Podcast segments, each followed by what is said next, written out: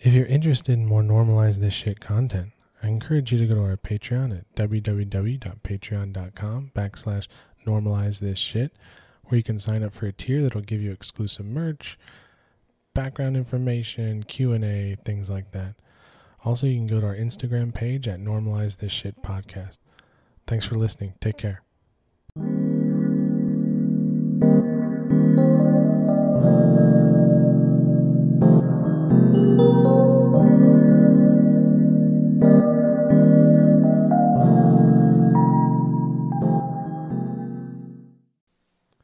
Welcome to today's episode of Normalize This Shit. I'm here with Dr. Euodia Chua, who's a licensed clinical and disaster psychologist specializing in trauma, traumatic stress reactions, and issues regarding diversity and inclusion. Dr. Chua is currently the mental health advocate for the Asian Pacific American Student Association at the University of Arizona.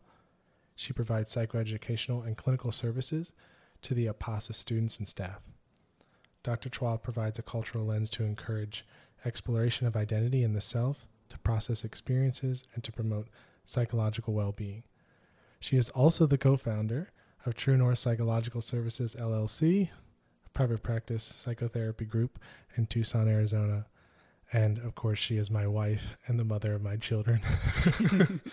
Welcome, Dr. Chua. Thank you for having me on.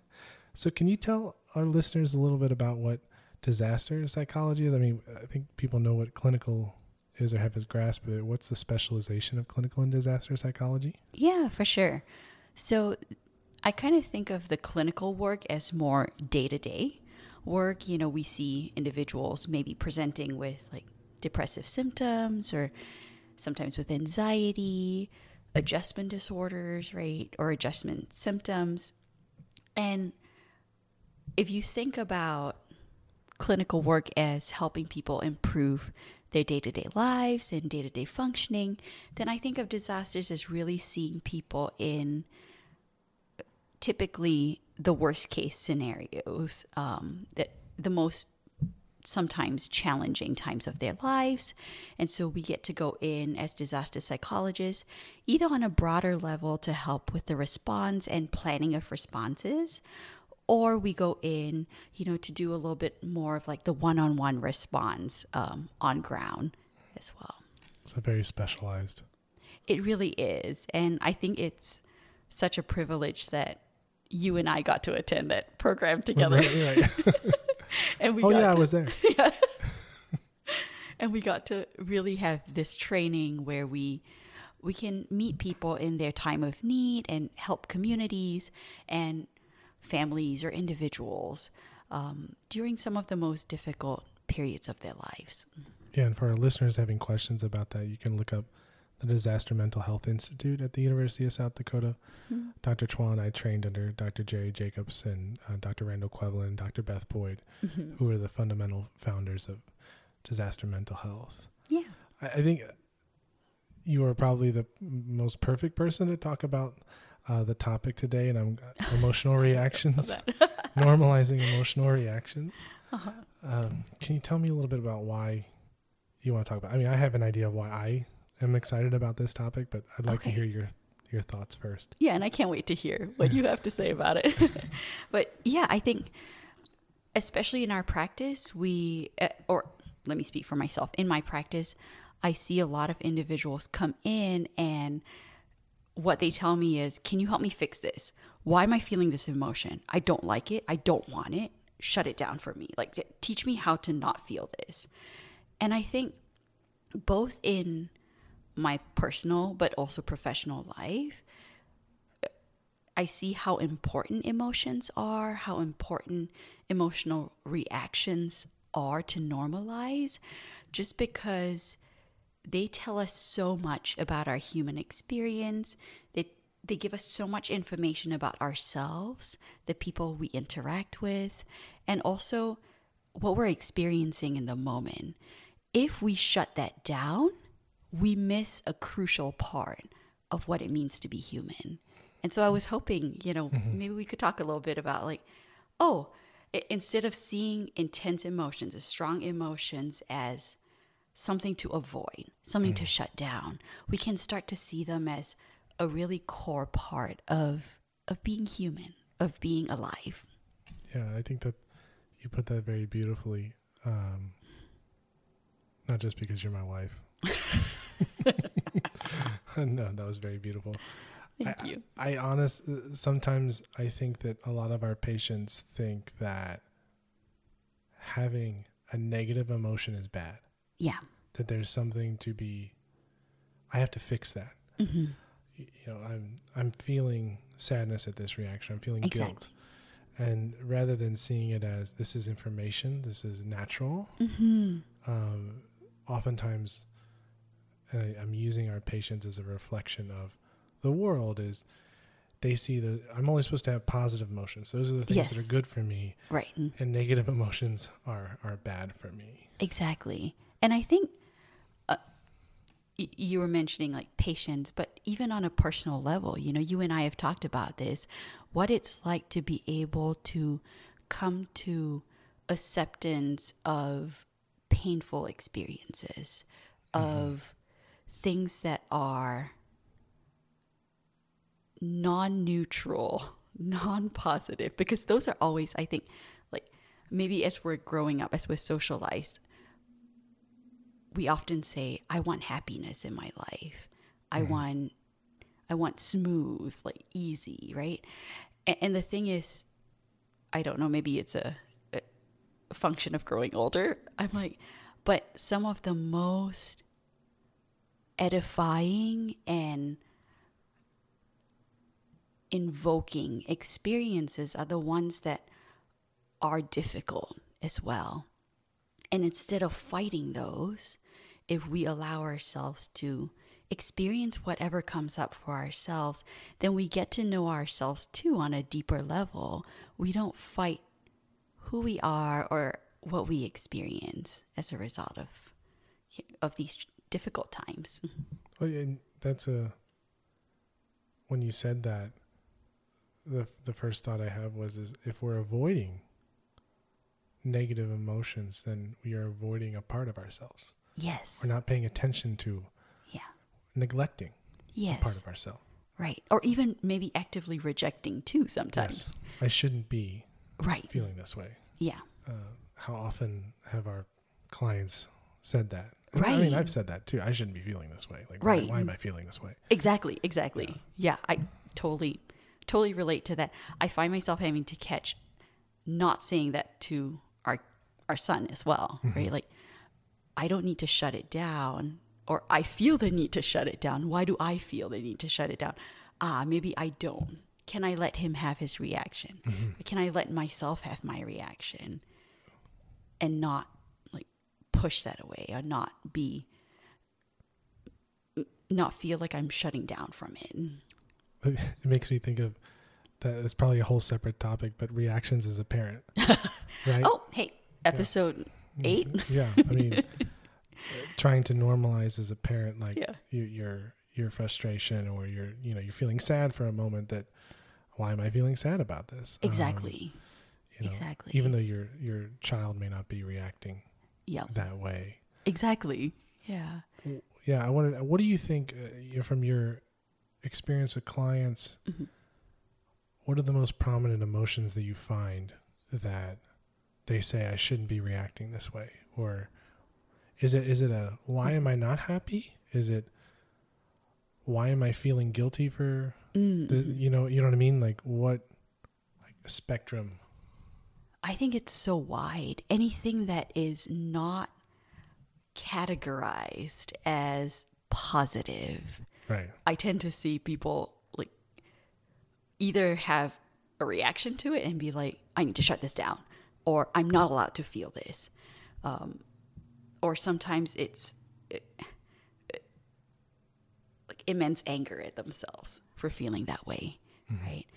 And it's interesting because with some clients, when we explore and I ask them, Oh, what makes you feel like you don't have permission to feel this way? Makes you feel like you need to shut it down? For them, it's like internal, where they're like, Well, I don't deserve to have the space to feel this. Hmm. Sometimes it's not. Sometimes maybe they've gotten that message from someone else, like a caregiver or someone in their lives that maybe that they looked up to or that they they felt safe with or were attached to who gave them that message, right? Of you shouldn't feel this way or mm-hmm. you're not allowed to have this reaction. And so then we learn to to then shut those emotions down. Right. I, often find that there's two camps of there's individuals that they have, you know, in the, in the classic sense, an abusive, you know, parent or that teaches them to shut down emotions, Mhm. or you have the case of parents themselves are emotionally unstable Mm-hmm. and place a lot of the burden and dependency upon the child, and then therefore they think to themselves, "My emotions don't matter." Right. my needs don't matter they need to be on the shelf because i gotta i gotta serve or take care Right. it's like and both of them kind of be summed up of i don't deserve to feel this Yes. Yes. right And I think sometimes it's not even like I think those two camps that you talked about are pretty I would even say they're pretty extreme camps, mm-hmm. right? You even have like parents who maybe well, because I, I would say even our understanding of emotions in our field has changed over time, mm-hmm. right? It's gone from, oh, let's focus on maybe more behavioral techniques to more cognitive techniques. And now we're like, oh, let's work on understanding feelings and not like overregulating it or mm-hmm. taking it away, right? And I think parenting can reflect that too, where it's more neutral than um, maybe harmful in some ways. It's not abusive parenting, where sometimes parents don't understand their own emotions. They were never told you get to feel these emotions. So they're like, oh, what do I do with these? These are uncomfortable. And so now with their own kids, they're like, shut it down, shut it down. It's uncomfortable. right i, I think of um every time you know and some some patients will tell me like oh my parents don't argue i don't ever see them argue yeah. and they initially think that that's a great thing Uh huh. uh, and then you you spend more time and then they find that they're having anger Right. and they're not expressing their anger Uh huh. it's like see the modeling is is very important and Yes. the intergenerational idea that you know sadly i have to say my age i'm th- going to be 34 so uh you know the generation before that my mom was born in 58 Mhm. Uh that generation is very different in Yes. addressing emotions Yes. and their concept of what emotional reactions should be hmm uh, versus us and then our kids. Yeah. Right? I bet there are going to be things that our kids learn that uh, we're going to have to learn too. And or we don't have to learn, but what I mean is like w- we're going to learn about it. And, you know, it's up to us if we want to move with the times and integrate with them, right? Or if we fight it. I could see you moving with the times. I could see me fighting everything. Ah, you don't give yourself enough Be a- credit. Be Like, a grumpy, grumpy old man who just wants to flexible. sit out on the porch and drink coffee. Um, so uh, you said a broad spectrum of it could be it could be any emotion. It really could be any emotion. You know, the interesting thing, so, I mean, talk about different emotions, right? Like anger, sadness, despair, disappointment. I think those are the ones that I typically see people come in and they're like, why am I feeling this way? What's wrong? Why? Right? Hmm. Or I, I don't know what to do about this. And then there are some, we talk about them as like secondary emotions, right? Shame, guilt. and Those often, I think, are a function of like difficult experiences, pain or suffering that they've they've experienced, and and those uh, those are a little bit more complex to to work through to navigate. Because I think often they well not I think but in our training we learn right that often there is a cognitive step in between the primary emotion Yes. and these emotions of like shame or guilt where maybe they're blaming themselves for something right there's something being internalized here there's something that is that is i would say maybe more maladaptive in, in the way that they're viewing themselves or maybe the situation or the other person that is causing the shame or guilt to come up. Yeah. And I think often in those situations, being able to to be curious about what's coming up for us is is then like twofold, right? It's how can I walk through? How can I move through these emotions? And then the cognitive piece coming in too, right? Like threading those two together. What is that belief underlying it that is maybe bringing this mm. complex emotion up for Yeah. me? You often see guilt come after a reaction of an emotional reaction. Something happens. Mm-hmm. I feel a certain way. Yeah.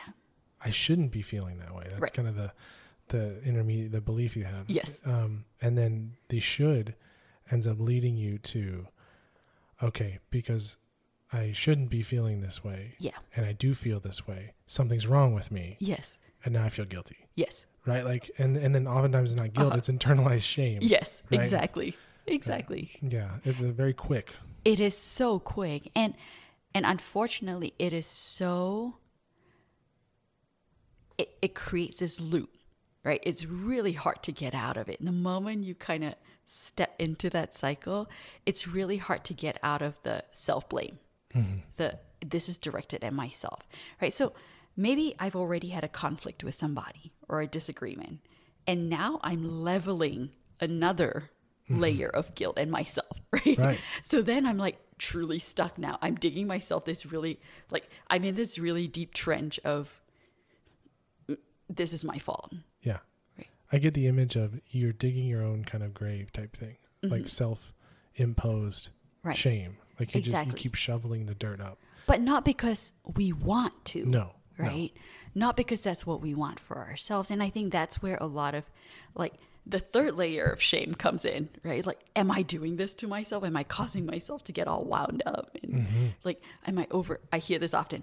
I'm overthinking this, yo, or I'm overthinking this, Dr. Chua. I'm doing this to myself. And I'm like, no, these are things that we kind of pick up along the way, right? Yeah. w- we internalize these messages or we we find ourselves stuck and then oh, it's hard to work ourselves out of that that's why going to therapy is helpful Right. not eh, i'm plugging our Yeah. Our profession but but really it's hard to do it on our own Yeah. When you've been given the instruction booklet that says this is how I'm supposed to react to something. yes right and so i then my life kind of happens and i start to have reactions that are not on that instruction booklet. Yeah. And i don't know that i can go off course and feel whatever i need to feel. Exactly. Uh, we we always look back to that oh i'm this doesn't make sense. I'm supposed to feel this. It's in the instruction booklet. Exactly. And i don't feel that. Exactly. What's happening to me? Right. And i think i think as a general rule of thumb most humans are very like they ask what's wrong with me first versus like what is wrong with the situation or maybe there's nothing wrong with the situation there's nothing wrong with me. If Yeah. there's something if there's a dissonance yeah. there automatically means that there's something wrong and that right. that is not true. Hmm you know like that's not yeah. Right. And I think our minds are like, our minds try to create some sense of safety by categorizing it, right? Good, bad, right, wrong, yes. Black or white, right? Yeah. A- And it's so fast that it's hard for us to tolerate the ambiguity, yes right? And so eh, then when we're left with, like, oh, maybe this is uncomfortable or this is unfamiliar, it brings up feelings maybe of fear, of feeling unsettled, of unfam- that unfamiliarity. I think is often mixed with, then it must be dangerous. Yeah. And we talk about the the concept of you know, like in general dealing with um major political issues in our society, like racism or something like the the concept of the other. Right? But there's the other within ourselves, right? There's the there's the unfamiliar of a reaction that we're having. Yeah. And that is sometimes just as frightening Yes. as an external kind of other. oh, I think yeah. often people experience experience it as even more frightening Yeah. to your point because they're like, what if I look inside and I don't like what I see? Yeah. There's a really dark, scary place. Right. When uh, it's simply unfamiliar, it's not. It's not dark or scary right. often, right? But then our minds kind of create that. I think it creates this this fear, right, of like perceived danger when we don't know what to expect. Yes, we make assumptions about Yeah. it's a protection thing, Mm-hmm. right? Like we, we say it's our brains label it as unsafe. Exactly. Yeah. So uh, is is that the is that what you recommend to your patients then of like getting okay or being okay with the unfamiliar, that breaking the assumption that the unfamiliar is not supposed to be at least emotionally Mm-hmm. a scary thing. It's supposed to be a natural thing. That's how we're we're reacting to a situation Mm-hmm. and it's okay however we're reacting to it. We don't need to be afraid of how we're reacting to something. I think it's more that it, it's okay if you're not okay with it. Mm. It's okay whatever comes up for you. You know that we learn. eh, One of the the so my research area was is resilience, right? And one of the key components, factors that predicts resilience is self-efficacy, right? If a if a person believes that they have the capability, they if they trust themselves to navigate situations, whether it's internal or external, right? Circumstances, uh, whatever comes up for them, right? Sensations, feelings, thoughts, right? If they trust that they can navigate it, right? It doesn't matter what comes up. The thing is, are there going to be difficult circumstances? Yes. Are they going to be unfamiliar? Sometimes even dangerous circumstances that we're in? Yes. But do I trust that I can show up for myself in those situations and that I can get help in those situations? Ah, then mm. I don't, even if I'm fearful, right? I trust that I will show up for me. I trust that I will get help from people who love me or people who are there like first responders mm-hmm, mm-hmm. for me, right? Then I think that brings that vigilance or hypervigilance of like the unfamiliar or the most feared. Kind of takes a little bit of that fear out. And it allows us to, you know, we talk about tunnel vision. So then the tunnel vision opens up and I can be curious instead about what's coming up for me. trust you said Mm-hmm. and i would I, th- I think there's oftentimes a very fluid line or a fluid relationship between trust and feeling you're capable Yeah. right and i think a lot of people think that being capable means i have to have the ability to solve this situation Ooh, yes. with with no matter what Yeah. and that that's their concept of capability when really what we're talking about and i try to correct them of like Yeah. we're not capability is in like uh, going deeper and saying trusting that whatever comes Yeah. even though that you're may not be like capable of like okay i'm not trained for that specific thing that is Mm-hmm. happening to me i trust that i will be able to handle the emotions that come with Yes. it and be able to get help Yes. right Yeah. versus seeing yourself as i have to be capable all the time Yes. of being vigilant that's the vigilance i'm Exactly. capable you know, yes. you know what i mean Right. Which is like the, I think the idea, I'm saying this with air quotes, right, of being strong, right? It means Yeah. I must be able to tackle every one of these. And Yeah. wh- when really sometimes uh, I talk about like heartbreak or really, really overwhelming emotions, right? And sometimes I can't navigate it on my own. And strength is in saying, like, to my partner, right? To to a friend, a dear friend, to my therapist, like, I can't. This is so much. This is so difficult. And to let them come alongside us and say, let me hold you. Let me mm-hmm. be here with you. I think there's so much strength in that. Right? And if we can teach our like ourselves and our children, mm-hmm. it, it's okay. It's okay to let your heart break. It's okay to experience these emotions. This is a part of the human condition. Mm-hmm. I think there's a there's a lot of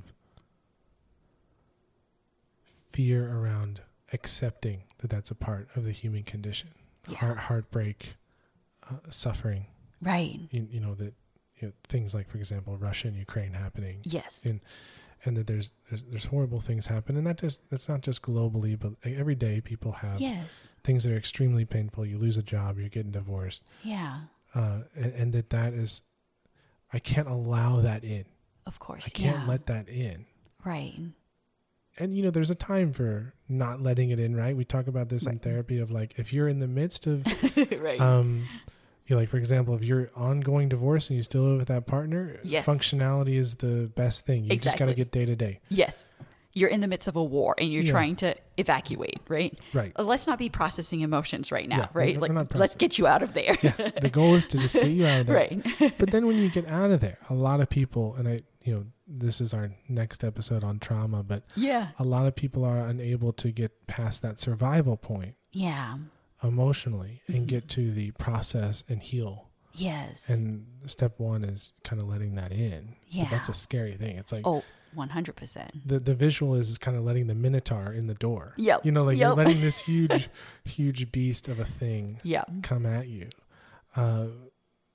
because you you fear it so much. Of course. But there's only one way of dealing with the beast, and that's you gotta Right. be there with it, not mm-hmm. confront it in the sense of like I gotta beat this Fight it down. or, yeah. Yeah. No, it's it's letting it be there.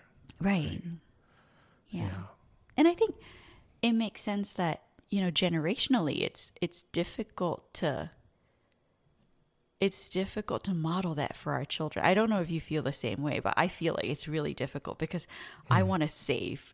I feel like my reflex is I want to save anyone I love from any pain or suffering and heartbreak, Yes. right? I'm like, I don't want my son to cry. I don't want our son to, I don't want him to experience, you know, feeling rejected by somebody, feeling uh, fearful, anxious about something. But the, the reality is that will be a part of his life. Mm-hmm. And we can either, I guess, fight it and be like, I protect you from everything and shelter you from everything. Or I can be there with you and show you, yeah, sometimes mom is scared, mm-hmm. right? Sometimes mom's heart breaks when your heart breaks, Yeah. but I will be here for you, right? And I think that's really powerful and, and connecting for human beings that we not operate just out of a fear response. you you said something there that powerful and connecting to human beings and that leads me to be thinking like having emotional reactions and normalizing like letting them be there mm-hmm. is a way a way and to be human Yeah. it, it's a way as a part of connecting with one another Mhm. and feeling a part of humanity yeah. right when we when we do the opposite we disconnect from humanity We Yes. disconnect from the humans around us Yes. and you even see that in you know I, I made I made that joke about my about sitting on the porch right Yeah. uh, but that's what my grandfather used to do right is Uh-huh. he disconnected from all his emotions he served in the Korean War Mm. and um, he used to sit outside uh, all you know for hours Yeah. um, not being a part of it in his own kind of i'm sure probably Mhm. stuff that he didn't want to deal with it, probably took six cups of coffee he was up at four in the morning and just kept drinking coffee uh, Yeah. but i often that's the archetypal image Yeah. of the disconnect Yeah. is that you know from a man like from a guy's perspective is like okay. you know the disconnect a a man Yeah. on the porch Absolutely. completely not in touch with his emotions at all. Maybe except for Mhm. anger, right? Mm-hmm. Um, and uh, you know, the expression of anger, and then maybe the expression of sex. That's about it. Mm-hmm. Um, but you know, if you, I don't even think my grandpa ever said he was sad. I don't think that ever Yeah. came out of his mouth. Okay. You know, like I don't think I don't think that I'm feeling guilty never came out of Right. you know, I'm feeling worried that never came out of his mouth. hmm Right? You know, and that's a weird thing growing up and seeing. Yeah. And it's so funny that you say that because, you know, I've worked with some clients who, in the beginning, when we start working together, and I, you know, uh, usually when we're starting, I kind of prompt a little bit and ask them, "Oh, are you feeling something?" And if they're like, "I don't, I don't know," I ask, you know, could you maybe be feeling a little sad about this or a little upset? And sometimes I have clients who've said to me, "Can I say that?" Mhm. Like, ca- i- am I like, like they're asking me, ca am I allowed to be sad? Am I allowed to say that I am really sad and hurt about this? And I'm like, yes, you know. But like that, the social rules around it, for some reason, seem I think really rigid, really firm. Like, no, you're not allowed to to feel this way. You're not allowed to say that because somehow maybe it's a reflection of this relationship that you that's very precious to you that's really you know meaningful to you and saying that i feel hurt when my friend did this to me or when my family member did this to me somehow then becomes a reflection of like like it takes away from Yes. that relationship. It detracts. exactly. Or or that i'm criticizing that rather than no there are ups and downs in all relationships. There are periods of stability and then there are periods of trial. Right? And, and that instead of us seeing it as like oh my goodness that's like maybe that's so unhealthy and and that means it's like a huge signal for a problem we can say oh i wonder what is what's bringing this up what is going on between this person and myself that is bringing these feelings up for me Mhm. uh, i can allow myself to feel these Switching from judgment to curiosity. yeah Right. exactly yeah Yeah, Exactly. I from the therapy perspective, you know the Columbo technique, right? Like, Uh-huh. uh, yeah, but I always give that example of uh, being curious. Uh, that you know, 1970s Columbo Yeah. show, where Detective Columbo, he's like, you know, wonder what's going on here. uh-huh You know what I mean? Like the Yeah. idea of I'm an emotional detective. My job is not to my job is not to make a judgment too early. yeah It's to follow the clues of what's happening to me and to exactly determine what's going on yes you know, versus like, well, that that's not how I'm supposed to be feeling. Or, right right You know, this doesn't make sense. You know, what's wrong? right It's like, okay, it doesn't make sense. Right. And, Mhm. and tone is really important. Yeah. Okay, it doesn't make sense. hmm That's all right. yeah It's all right. It doesn't make sense. yeah I'll just follow the clues wherever this goes. yeah And whatever's at the end of it, um, it'll be okay. yes i'll figure it out Yeah, I'll figure it out. That Right. trusting. Yeah, exactly. Right. Or I will, I will feel what I feel, and then we'll go from there. Yeah. Right. Do you think people? I, I I guess I'm. What is your experience with people thinking that is quote unquote cheesy? I feel what I feel, um, because I deal with a lot of male patients. uh, Uh-huh. men, Yeah, yeah. and I try to get them to like, you know, I try to use metaphors of Yeah. that are more quote unquote traditionally masculine Yeah. to get them to hop on board with the idea of being the emotional detective, right? That's Uh-huh. a you know very traditional. You know, Yeah. okay, I can be a detective, Uh-huh. right? Um, but what is your experience with that? Uh, well, when I work when I work with adolescents, they'll be like, "Yeah, this is so cringe." Super like, sass. "This is so cringe. Are you really making me do this?" Oh my gosh, Doctor Chua, are you serious? exactly.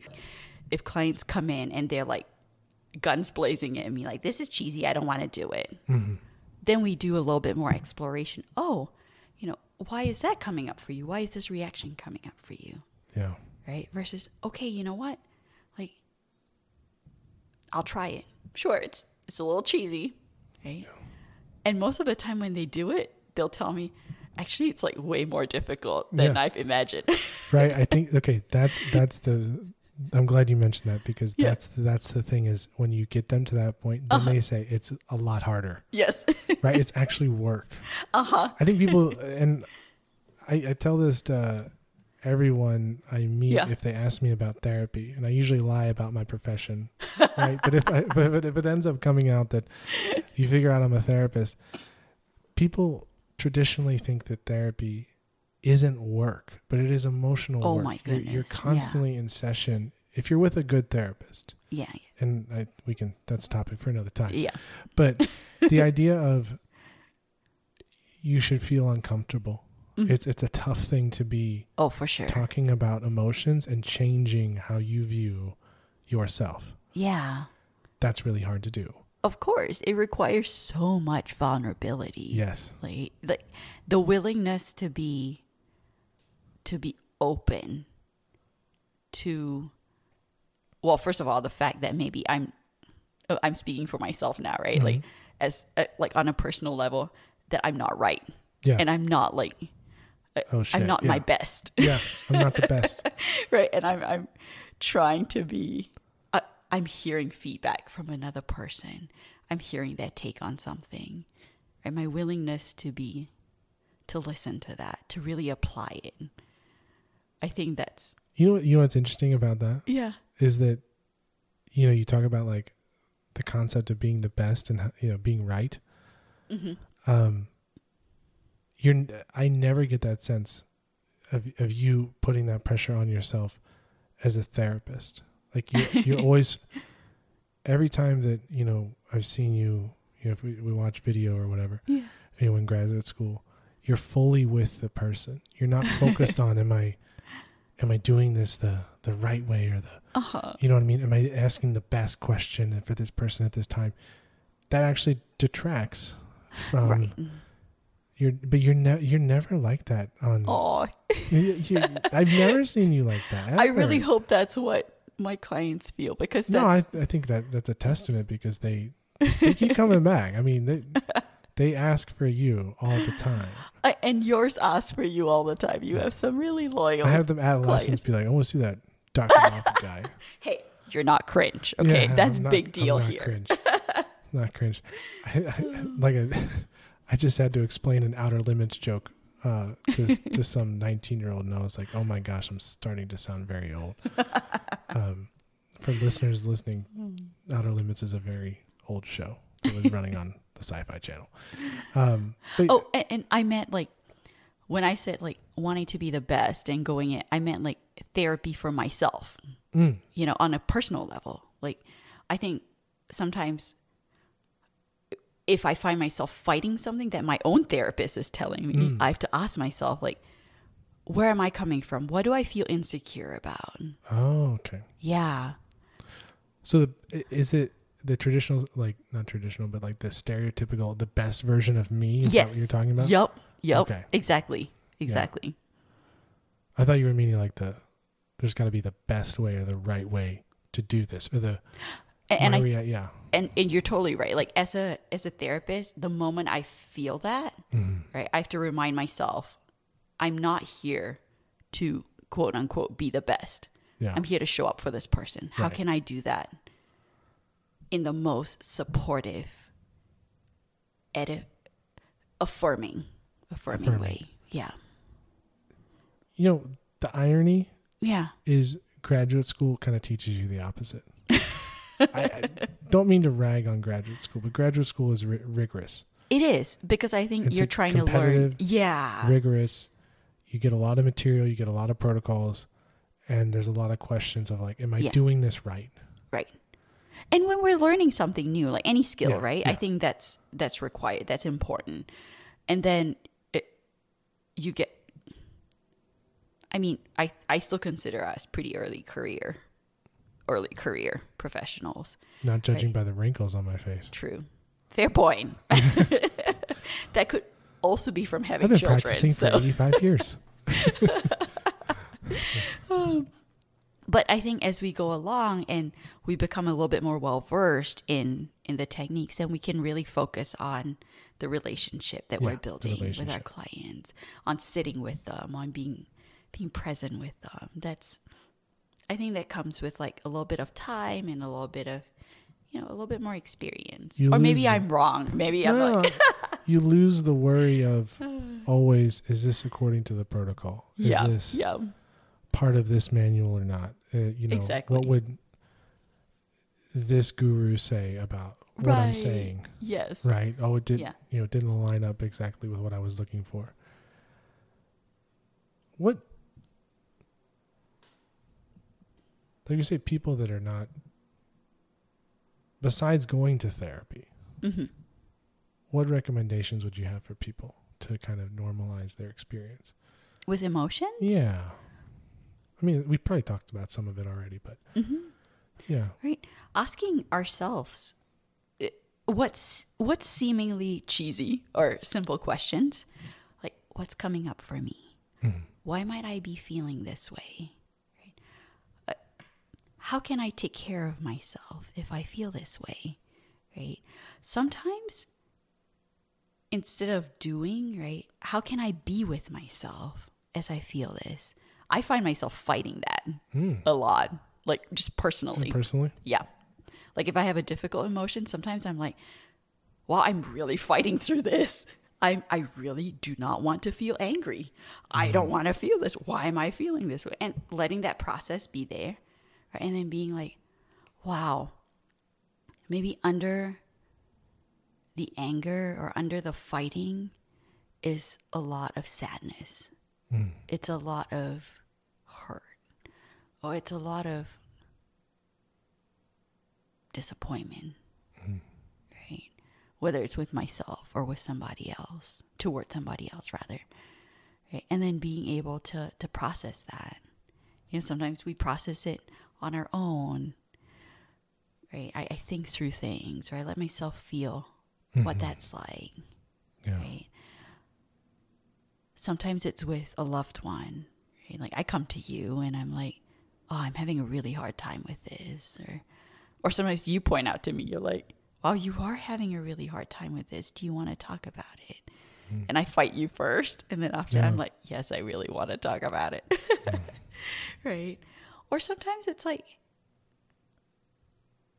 doing things that that's healing for us. Hmm. Right? Being in the garden is healing for me. Listening to certain songs. Hmm. Right? Spending time in reflection or in quietness. Right? Different things for different people. Some people love art. Right? Expressive creative expressions. Right? Wh- what about for you? Like what what do you do with these emotions then Well, you you mentioned that you fight them, right? Mm-hmm. Sometimes I'm not even aware of them, right? Like that's that's one that's my issue because Mm. okay I'm not aware, yeah and I think it's only like it's like post hoc that I Mm-hmm. that I find like you know the times that I'm like usually I'll go to bed at yeah one or two. If I find myself playing video games or reading till Uh-huh. two or three, I'd like okay, what's going on for me, okay right? It's like that's the that's when it hits me of like yeah I'm not doing the thing that I normally do. right I'm catching myself, you know, I've played video games for like, you know, like when, when Uh-huh. our son goes down, Uh-huh. you know, if I'm immediately like, okay, I'm going to go play video games and then I don't stop, yeah that's my kind of clue, okay right? Like i- it's those things where it's my behavior dictates my awareness Okay. into, okay, something's happened for me in the last week. What am I stressed about? What am I Uh-huh. feeling? And that's how I kind of, I'd like to get to the place where I'm more aware in the moment of what's Mm-hmm. happening. But sometimes I just get, I think it's, I get so overwhelmed. Right. yeah And then it's afterwards that I'm like, okay, I'm, I've been playing video games for the last couple days uh-huh. a lot. right. And it's my kind of your process right right. And, and you'll say, you'll even say to me, Hey, hun, like, do you, yeah you know, come spend time out on the couch. Like, uh, do you, have you noticed that you've been, yeah I'll be like, oh, Exactly. yeah. Like it's, uh-huh I think it's another important thing too, is having people around you.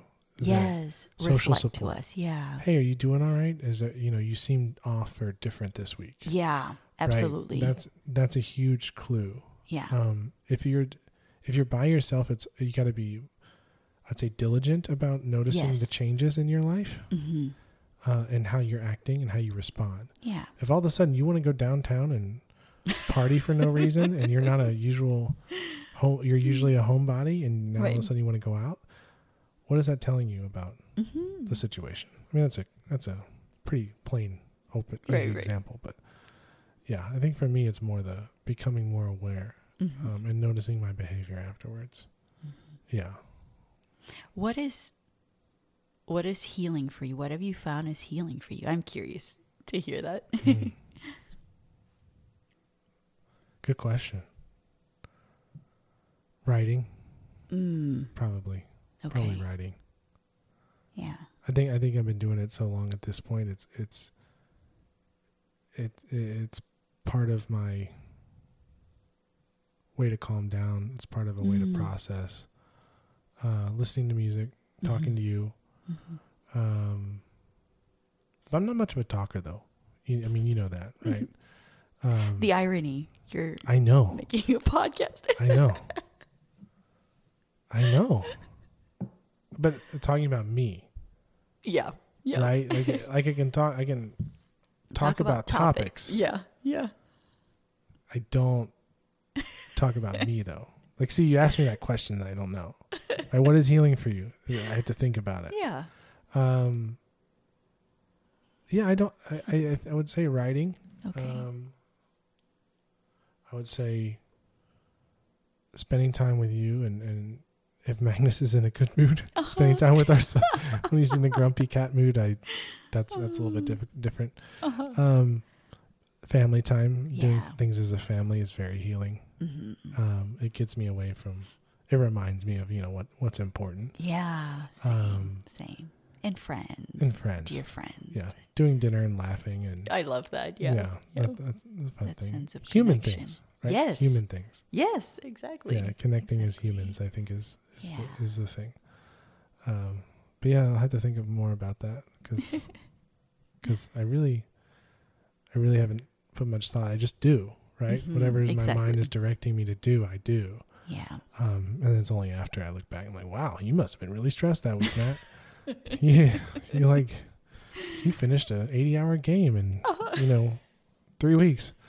Um, or I just really liked it. But um, uh, thank you so much for coming on. Oh, my pleasure. Thank you for having You me you on. were wonderful as oh, always. Thank you. And you're a wonderful host. I really hope your your series goes well and I'm sure, you know, it, it sounds like you're being very thoughtful in the topics that you're picking. So Oh, thank I'm excited to listen into. Yeah, thank you. Thank you so much, hon. Yeah. Um, you know, some people thought we were going to argue for an hour. oh, by some people, did you mean us? yeah, we, we we thought we were going to argue for an hour. This is this is just going to oh. be us bickering about the dishes or something for an hour. I'm sure people would love to listen to that. Uh, well, thank you so much, uh, Dr. Chua, and I'd love to have you on again. Thank you.